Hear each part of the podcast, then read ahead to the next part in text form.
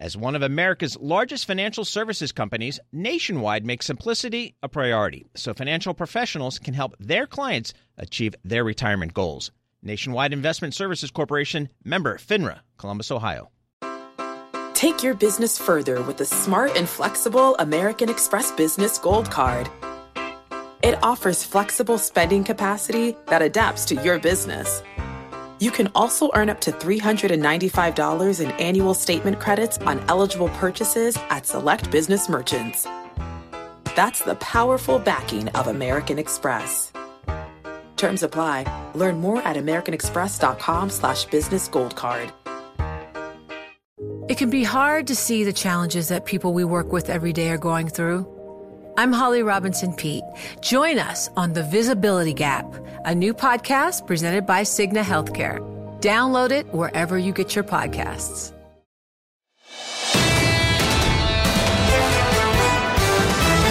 Welcome to the Bloomberg Surveillance Podcast. I'm Tom Keene, along with Jonathan Farrell and Lisa Abramowitz.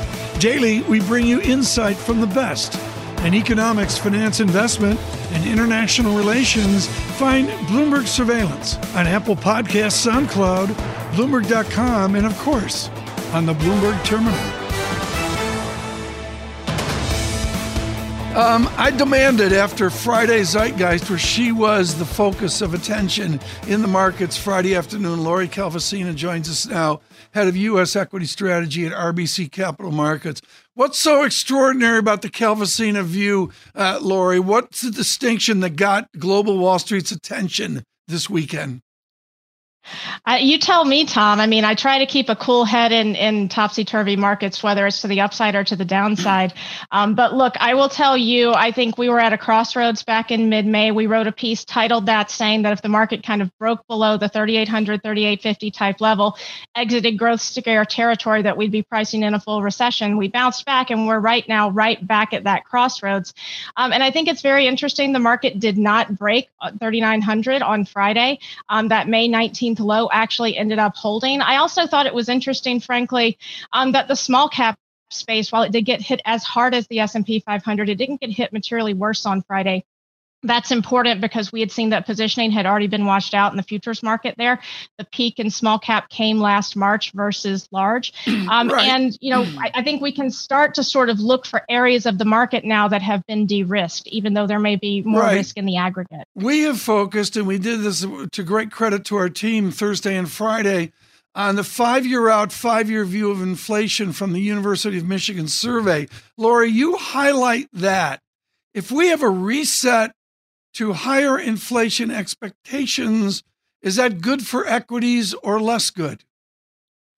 I think that it keeps the value trade going forward. And I think that ends up being a destabilizing force for the equity market, simply because we do need that growth side to really stabilize. That's really where more of the market cap is in the S&P 500 these days. But we actually just took a look at how different sectors in the market have traded in regards to that University of Michigan five-year inflation expectation number. People used to make fun of me for using it. It actually, you know, turned out it was good. We had it to dust off the shelf. But the reality is it's things like energy, materials, financials, and even in the big cap space, REITs, that tend to outperform when inflation expectations are rising. So if that trend continues, it's, you know, going to let this value trade live a little bit longer and keep some pressure on the growth trade, which again is a pressure on the S&P. Yeah, and we've certainly seen growth bearing the bulk of the selling pressure. The NASDAQ 100 is down 27.5% year to date.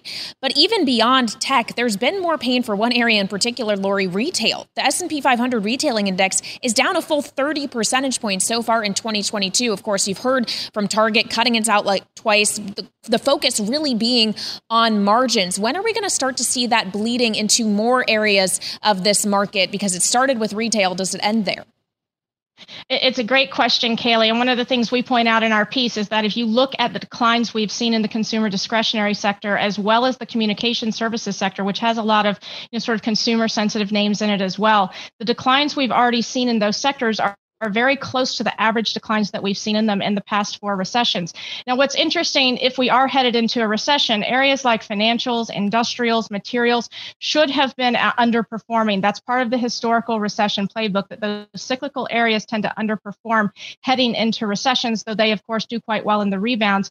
Another one that we've been talking to people a little bit about is energy. Energy has, actually done quite well this year for obvious reasons, but heading into recessions, it does normally see declines. So I think it's fair to ask whether some of those winners that we've seen year to date, if this recession fear really does continue to take hold, are they going to continue to see that resilience, or will there be a bit of a catch down? Okay, so maybe you don't want to continue to buy into areas of the market that have been ripping, Lori, but you mentioned that there are some now pockets of this market in which you've seen enough de-risking that maybe it provides some kind of an entry point. What would those be? So one place we've been putting people towards is small caps, and we're technically neutral on small cap versus large cap, but we did say if you've been underweight, now we think is the time to remove that underweight and get back to neutral. And really, when we look at the positioning data on the CFTC work, you've been below financial crisis lows. Valuations are cheap, not just in relative terms, but they're also getting pretty darn close to where they tend to bottom out in recent years if you're not in a massive recession like the financial crisis. So we've got a clear valuation appeal. What we don't have, right, is a fundamental tailwind here. This is not really an area you typically want to be in when the Fed is hiking rates, when GDP growth is slowing, when ISM is falling. But we do know that right. risk started to get priced in very early. And historically, recessions are great buying opportunities for that part of the market. And for those of you that want to know, Lori Calvasina, catch down is a phrase from CFA level 5. That's where she got that from. Where she probably learned that, Tom? The great University of Virginia. She is a fellow Cavalier. Oh, my word. Pause wah, for a moment. Yeah, go Hoos. Okay. Lori Calvasina with us. Thank you. We'll do something at Darden here in the future. RBC Capital Markets. I have been data dependent. I've been criticized for calling it a Fred Parler game. Frances Donald agrees with me because Frances Donald is writing brilliant economics for Manulife Investment, asking if her mother-in-law knows who Chairman Powell is. And you note, Frances, that your mother-in-law will drive. She's lovely, by the way, folks. She'll drive 30 kilometers out of her way to save 10 cents a gallon. How does Chairman Powell speak to your mother-in-law? Well, he's not. He's tried. He said, let me speak directly to the American people. But the big challenge for this Federal Reserve is that inflation expectations, which they're so desperate to control, are really not going to come down, at least in the near term, on rate hikes. Most of the general public is going to see what they're paying at the pump and what they're paying at the checkout and simultaneously hear that rates are rising. This is going to be a very different communications or very difficult communications challenge for all central banks. They don't have the luxury of being honest about what control they have on inflation. That's the underlying problem facing Chair Powell, Lagarde, and many other central bankers. Chairman Bernanke on CNN this weekend. Let's get out his textbook, Abel Bernanke, which is in my hallway at home. Frances, I look at Abel Bernanke, and back in chapter 22-ish, it's about the effect of what the Fed does on finance. If they pop 75 beeps now or July or whenever, what does that do to North American banking? Well, it's a struggle, and it's another strain on the system. We could be inverted on the yield curve again by today or tomorrow. And unlike back in April, you're not going to hear as much pushback that this isn't a signal or a precursor to a recession ahead. Financial conditions are tightening. The economy is slowing. The consumer looks fine now, but all leading indicators suggest it's lower. Geopolitical risk is up. If you made a whole table of challenges for the economy, almost every single one would tell you that for the next 6 to 12 months, things are going to be much more challenging. That's why this is such a difficult situation, because despite all of these leading indicators, we have not seen the central banks blink. In fact, last week we saw most central banks that we're speaking actually appear even more hawkish. So the hope that bad news would be good news and to create a reversal in this market, it's just falling away in front of us. Frances, consumer sentiment at its lowest on record, and your mother-in-law driving 30 extra kilometers to get 10 cents less on a gas can drive around and see a lot of variation as things just climb higher and higher. Frances, at what point does it have to reach peak negativity before you get some response from the Fed that can really address this? Because right now they're between a rock and a hard place. If they actually come out as hawkish, perhaps that will create better sentiment underpinning markets and consumers. This is a great question. I mean, macro tends to be most valuable at inflection points in the story, and we're not at an inflection point just yet. We haven't seen a blink from central bankers. We haven't materially seen employment start to rise, although some leading indicators suggest that gets better. Now, consumer sentiment, there's a range of indicators. A lot of people focused on University of Michigan last Friday. Consumer confidence, which weights a little bit more towards jobs, doesn't look as bad. But the challenge for consumers is we're going to get retail sales numbers this week, and in nominal terms they might look just fine, and you'll hear a lot of the consumer is good narrative, but in real terms every single month this is a consumer that loses purchasing power. And now initial jobless claims starting to move up, so they're losing purchasing power, and they're going to start worrying about their jobs. That transition from capital to labor, well, it's looking like it was very short-lived, and that's really the biggest challenge facing this consumer right now. Frances, Mike Wilson over at Morgan Stanley came out and said people are not pricing in the consumer weakness that we are going to see given exactly how much their budgets are being crimped. You have Lori Calvasina of RBC saying that if we break through the levels, the lows that we have seen year to date, we could get down to 3,400 pretty quickly on the S&P. Do you think that this is all accurate, that people have not taken into account how much the disposable income is getting eaten into? Two of my favorite strategists, two very good calls. That's the challenge here, is that the narrative has been for the last 2.5 years, there were huge stimulus checks. The balance sheets look good. Debt service ratios are fantastic. But actually, real wages are declining. We're going to start seeing challenges in jobs. And that age-old idea, oh, the balance sheets are really solid. Well, that's where they are now. But where they're going to be in this next 6 to 12 months is more challenging. So that brings me to the question of when does the central bank really start to pivot? And it looks like what they're telling to us is they can't do it until inflation mollifies. What I'd like to see from Chair Powell this week is maybe some Yellen type comments. We want to focus a little bit more on core as opposed to headline, and reminding the general public, whoever is listening, my mother-in-law will not be listening, that they can control some segments of inflation but not other ones. That would be sort of the beginning ceilings of what we could hope for in terms of a pivot ahead. But generally, I don't think this Wednesday we're going to get it, and that's why we're not yet at an inflection point in the macro story.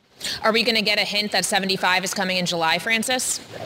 Oh, I'm not sure. I mean, central banks are trying to open the door. The Bank of Canada did it last week. Previously, they'd said, oh, we're not interested in 75 basis points. And then when asked if they would raise by 50 basis points, they said maybe more than that. I think these are central banks that want full optionality. What we might get, which might be helpful, is a little more symmetry in that optionality. More talk about a September reassessment could be very valuable. But again, I don't think we get that this week. We probably need much more indication that inflation and expectations begin to cool. Well, they're definitely not cooling yet, Frances. And as you say, the Fed can't be responsible for reining in all of the factors contributing to inflation. They can't do anything about the supply side. How confident are you in their ability to get it down towards their target without a hard landing? Not very confident if this is their current strategy. So we're reevaluating our forecasts now, and there is a very significant weak patch in most economic models between Q1 and Q3 of 2023. Whether or not it tips the scales into mathematical recession depends what you're looking at. But the real story is this is a material growth slowdown. And guess what? Whether it's recession or not recession, that's not the name of the game here. That's an overly binary type of focus. Frances, thanks so much. Nobody ever says, make it complicated. That is why Nationwide makes simplicity a priority by providing financial professionals with straightforward, client-ready resources.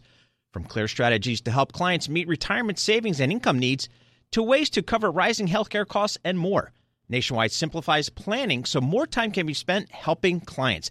Nationwide is on your side. Nationwide Investment Services Corporation, member FINRA, Columbus, Ohio. From Silicon Valley to Wall Street, the promise and perils of artificial intelligence are playing out on the world stage. But what will the next phase of AI adoption look like? Which companies, from big tech to startups, will dominate? And where do the risks and unintended consequences lie? I'm Emily Chang. Join me at Bloomberg Tech in San Francisco, May 9th, to answer many of the industry's burning questions, alongside Snap's Evan Spiegel, Xbox President Sarah Bond, OpenAI's Brad Lightcap, top researcher Dr. Fei-Fei Li of Stanford, and many more. More details and just a few tickets left at Bloomberg.com/TechSF.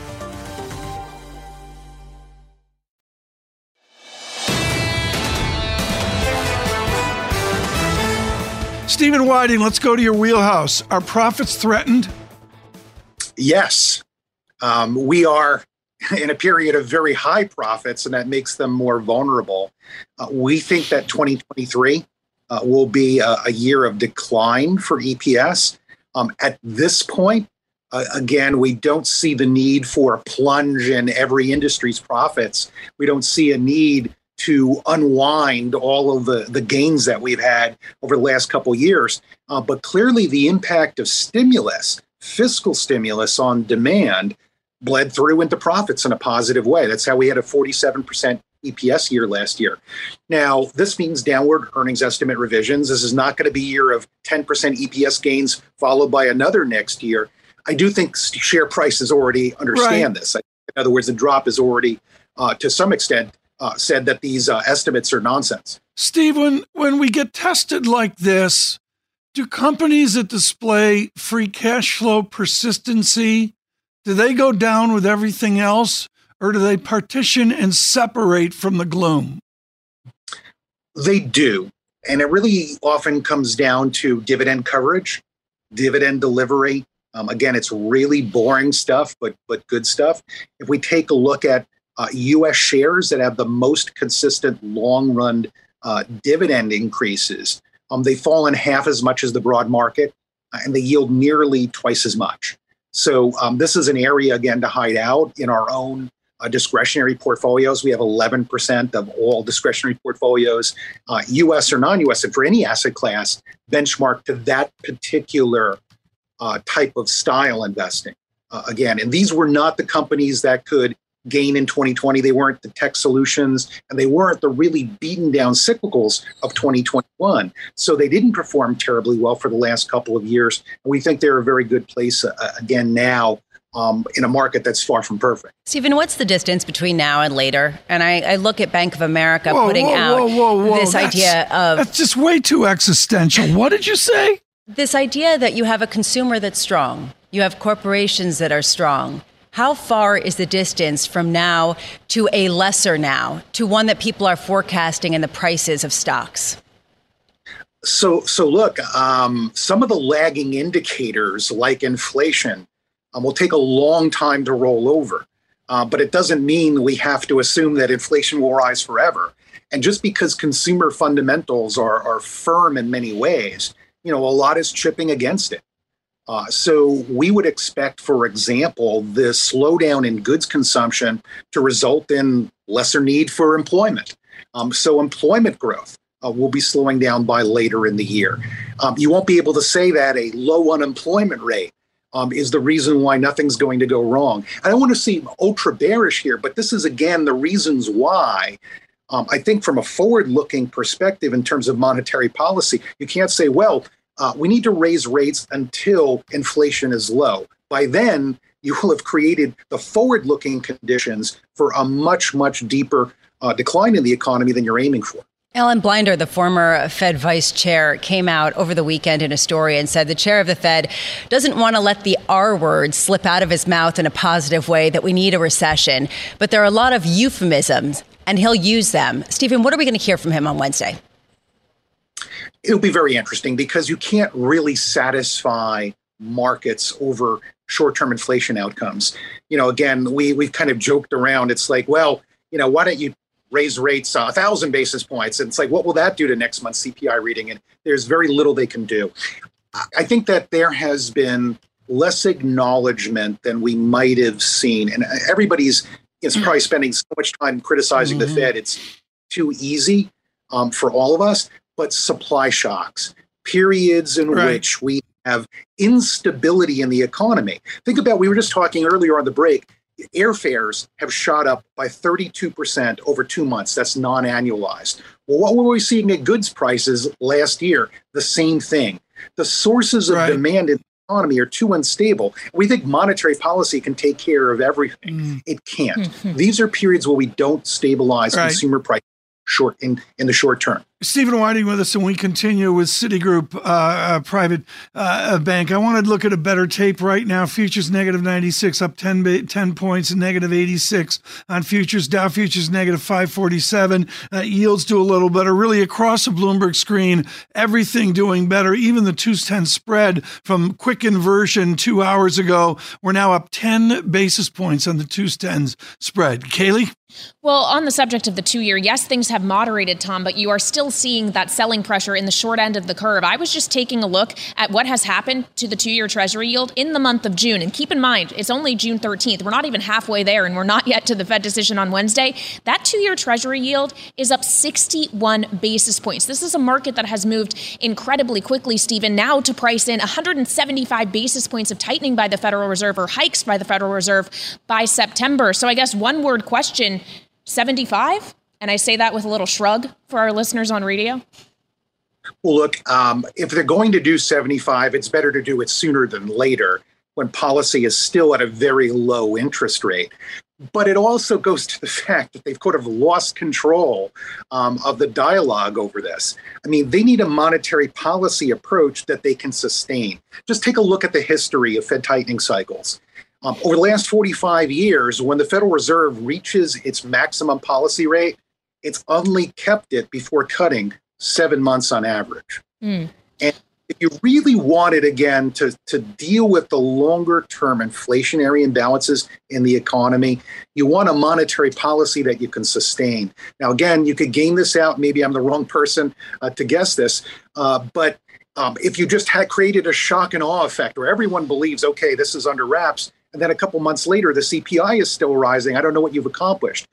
If you were tightening so much that you have a recession and then you have an easing cycle and you are doing QT, so now you've got to do QE again. This whole approach, again, of the Federal Reserve going from feast to famine and back, again, in a pro-cyclical way. I mean, look, the mistake that was made was easing in a boom last year. Right. You can make two mistakes of monetary policy, not just one.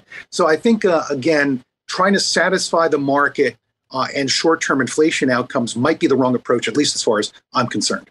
Okay, so what you're describing, Stephen, is essentially Jerome Powell with an impossible job, that he just can't do this right. Either you're going to upset the market, potentially get inflation under control, or you don't want to move too aggressively and surprise the market. Therefore, inflation is allowed to run hotter for longer. Is it that binary realistically?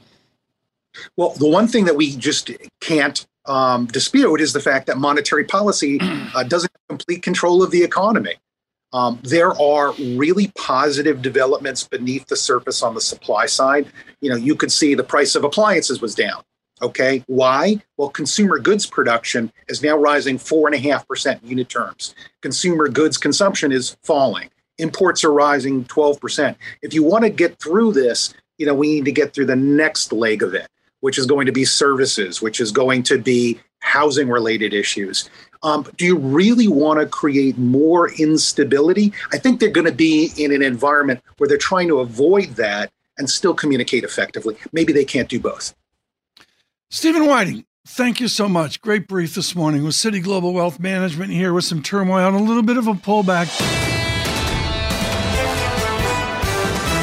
Working with Edward Hyman over at Evercore ISI, Julian Emanuel joins us now, their Chief Equity and Quantitative Strategist. You have such a privilege to work with the Evercore ISI team and dovetail the micro-analysis of Ed Hyman into your equity work. And the heart of it is inflation comes down, but it only gets down in the vicinity of 4%. That's a change. Right. That is a change. That is an acknowledgement that basically what we saw last week says, well, there may be a peak somewhere in here, because mathematically, if you get to nothing but base effects, you probably get a peak, but it is likely to be a higher plateau for longer.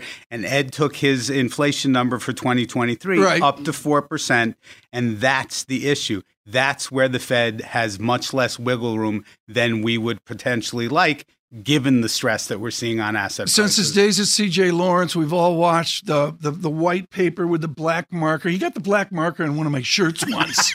He had to buy me a new shirt. It was stupid black mark. Tom, oh, I'm sorry, Tom, I got you. Is the black marker calling for a recession right now? I've been nailed with the yellow highlighter the last couple of weeks. No, Ed took his growth number down to 1.4% for 2022 a long time ago. He saw these headwinds. We still think the base case is no recession, but obviously, again, the same math that applies to the potential peaking of inflation also tells you that, 1.4% to what could be a recessionary number, there's not a lot of distance there. Julian, when does your bear case become your base case of 2,900 in the S&P? Well, all I can say is when we spoke about this last week, we certainly didn't envision 3 days of carnage in the markets that we've seen since we adopted that much more cautious view. And frankly, when you think about it from a trading perspective, what's been missing the entire last several months is sort of what I would call a cathartic flush out, where you get the VIX above 40, which is one of the things you need for at least a trading bottom. This week is fraught with peril. I got like 8 questions, but Lisa's here. Just folks, I just want to, in the carnage that we've got here and the more data checks, we need to point out that it is the Bramo base case, bear case that we're talking about. Yeah, well, this week is fraught with peril, Julian. I mean, I couldn't say it better than myself.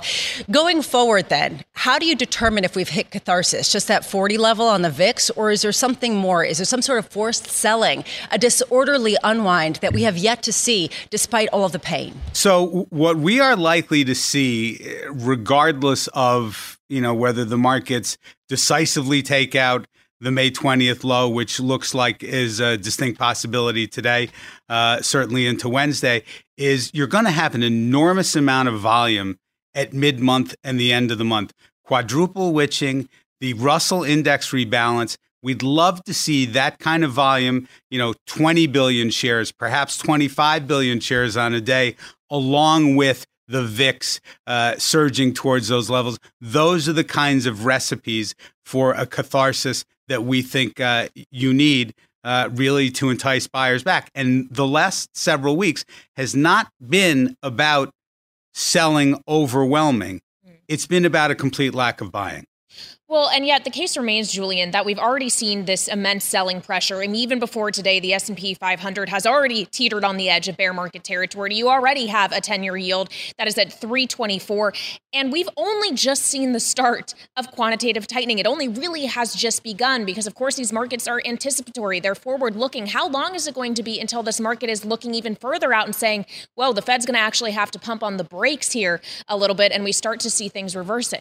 Well, that is a question that watching the bond market, and one of our core theses around the view that 2022 was going to be volatile, before Russia invaded Ukraine, was the fact that the correlation between stocks and bonds in a higher inflation environment was flipping from risk on, risk off, that's been 25 years long, to a positive correlation. We will be looking for the 10-year yield, the ascent in the 10-year yield to start to moderate a little bit. It wouldn't be a surprise if we get towards 3.5 in the near term to start to see some buyers come into bonds. That would stabilize stocks. Okay, so maybe there's going to be eventually an entry point to buy the dip into bonds. Do you see any entry points at this time in the equity market, anywhere that valuations have come in enough that it actually is safe to dip your toe back in yet? I think there are pockets of value, pockets of stocks that have been proven, still growing earnings in this environment, and that are returning cash. Remember, in an environment where we are focused on return of capital, companies that can return capital successfully are names you want to own. Are they going to return cost cutting? Because if we get an Ed Hyman 4% stability in inflation, I'm a corporation, I have to adjust. You do, and part of the dynamic here that's causing this incremental market pricing closer to recession being a base case is the fact that all of these factors together is going to cause pressure in the labor market, which paradoxically, again, the Fed would wish to see a little bit of that. But, you know, the difference between softish and something else is very fine. Julian Emanuel, thank you so much. With Evercore ISI. Nobody ever says make it complicated.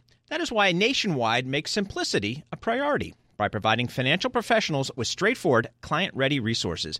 From clear strategies to help clients meet retirement savings and income needs to ways to cover rising healthcare costs and more. Nationwide simplifies planning so more time can be spent helping clients. Nationwide is on your side. Nationwide Investment Services Corporation, member FINRA, Columbus, Ohio. From Silicon Valley to Wall Street, the promise and perils of artificial intelligence are playing out on the world stage. But what will the next phase of AI adoption look like? Which companies, from big tech to startups, will dominate? And where do the risks and unintended consequences lie? I'm Emily Chang. Join me at Bloomberg Tech in San Francisco, May 9th, to answer many of the industry's burning questions, alongside Snap's Evan Spiegel, Xbox President Sarah Bond, OpenAI's Brad Lightcap, top researcher Dr. Fei-Fei Li of Stanford, and many more. More details and just a few tickets left at Bloomberg.com/TechSF.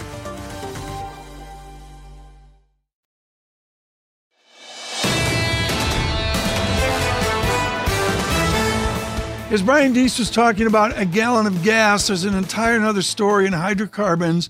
Darwei Kung joins us now, head of commodities, DWS, and we're just thrilled he could join us here on what I've ignored, and I've been remiss on this, Darwei, which is natural gas. No one talks about the price of a gallon of natural gas, do they? It's much less known, but outside of the U.S., I'm sure people are very concerned about high price of natural gas. U.S. natural gas has gone up multiple times of the price since beginning of the year. And the strong demand coupled with a limited production growth and now more robust export demand has driven up U.S. price as well. You are so good at the fundamentals of all of this and the underlying fundamentals of export-import pressure of hydrocarbons in the United States. Describe right now who's going to win the battle. Do we export more? Do we keep it instead of exporting it? Do we start to import hydrocarbons again? At this point, in the near term, we are fairly maxed out on export capacity, and that won't change until we anticipate 2024 and beyond. And there are scheduled projects to come online to convert our natural gas into liquid form that can be exported. Our export capacity to Mexico via pipelines is fairly maxed out, and we always have some import and export between Canada and U.S. to deliver gas from places that's less accessible in each country. But most of those pipelines are at maximum capacity. In the near term, we're not going to see a significant dynamic change. Given how low U.S. price still is compared to the global price, we're less than about between a half to a third of global price, the pressure will be there for U.S. to export more once that capacity to export liquid natural gas increases, Darwei, in the near term. From natural gas to crude gas, refined goods, gasoline, and diesel, the fact that we're seeing such incredible lifts in gasoline prices, really basically regardless of what happens in the Brent crude market, at what point do prices fall enough for it to actually matter for refined goods, given the lack of refineries? Well, that's a great question. I think in the near term, we still see strong draws from gasoline inventory. Up to this point, we should have been seeing seasonal build in gasoline inventory as refiners prepare for summer. And we've seen just opposite. So that natural demand draw will continue. I think that the solution to high gasoline price really comes from demand reduction. We have to see a significant demand reduction to allow for the price to fall. We still see quite a bit of pinned up driving demand, and that's driving the gasoline price right now. So how long or at what level will that demand destruction really start to kick in? How far away are we from that? we're anticipating a year from now, we'll probably see less of that recovery demand from COVID-19 ex-China, and that should help with the price next summer. Unfortunately, for this summer, we probably won't see that realized. Well, you mentioned China. Obviously, COVID zero, still an overhang in that economy. You're still seeing large parts of it dealing with restrictions to contain the virus. Shanghai, just one example. If and when China opens back up, what does that do to this entire supply and demand dynamic globally? That's a great question. The timing is very important. We do anticipate the additional stimulus program that's well announced ahead of time, both fiscal and monetary, to help with demand growth in China. However, it's very difficult to tell exactly when that's going to take place. Even recently, we've seen additional lockdown efforts again from Shanghai just because of the zero policy, zero COVID-19 infection policy still in effect. Without that being resolved, we don't see the demand coming back up. We do hope, though, in the next 12 months, as the demand go down, we anticipate demand go down ex-China because of all the interest rate moves U.S. has made and other countries are like to follow. We are hoping that the demand from China will help balance that downward movement and keep the price stabilized in the near term. Darwei, Citigroup put out a report overnight where they were talking about how the amount of GDP destruction from where gas prices, where oil prices are right now, is really reminiscent of what we saw in the 1970s. Do you think that oil shock analogy is the right one? It's similar. We do see both in both situations, we see sharp rising oil prices, and we've seen artificial constraints on supply, which will result in, as we have seen before, eventually we're going to see demand destruction. Whether we see a significant destruction that leads to a significant economic downturn or a more moderate, a soft landing scenario, that will determine the outcome of oil price going forward. Darwei, thank you so much. Darwei Kung with us today with DWS here on commodities. We'll get him back here soon, particularly on the commodity dynamics of China. This is the Bloomberg Surveillance Podcast. Thanks for listening.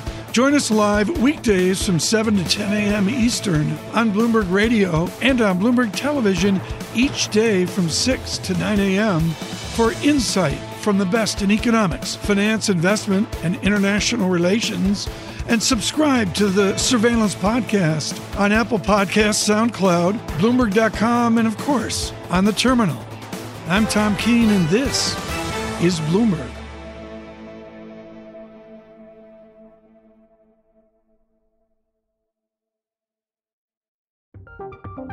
From Silicon Valley to Wall Street, the promise and perils of artificial intelligence are playing out on the world stage. But what will the next phase of AI adoption look like? Which companies, from big tech to startups, will dominate? And where do the risks and unintended consequences lie? I'm Emily Chang. Join me at Bloomberg Tech in San Francisco, May 9th, to answer many of the industry's burning questions, alongside Snap's Evan Spiegel, Xbox President Sarah Bond, OpenAI's Brad Lightcap, top researcher Dr. Fei-Fei Li of Stanford, and many more. More details and just a few tickets left at Bloomberg.com/TechSF.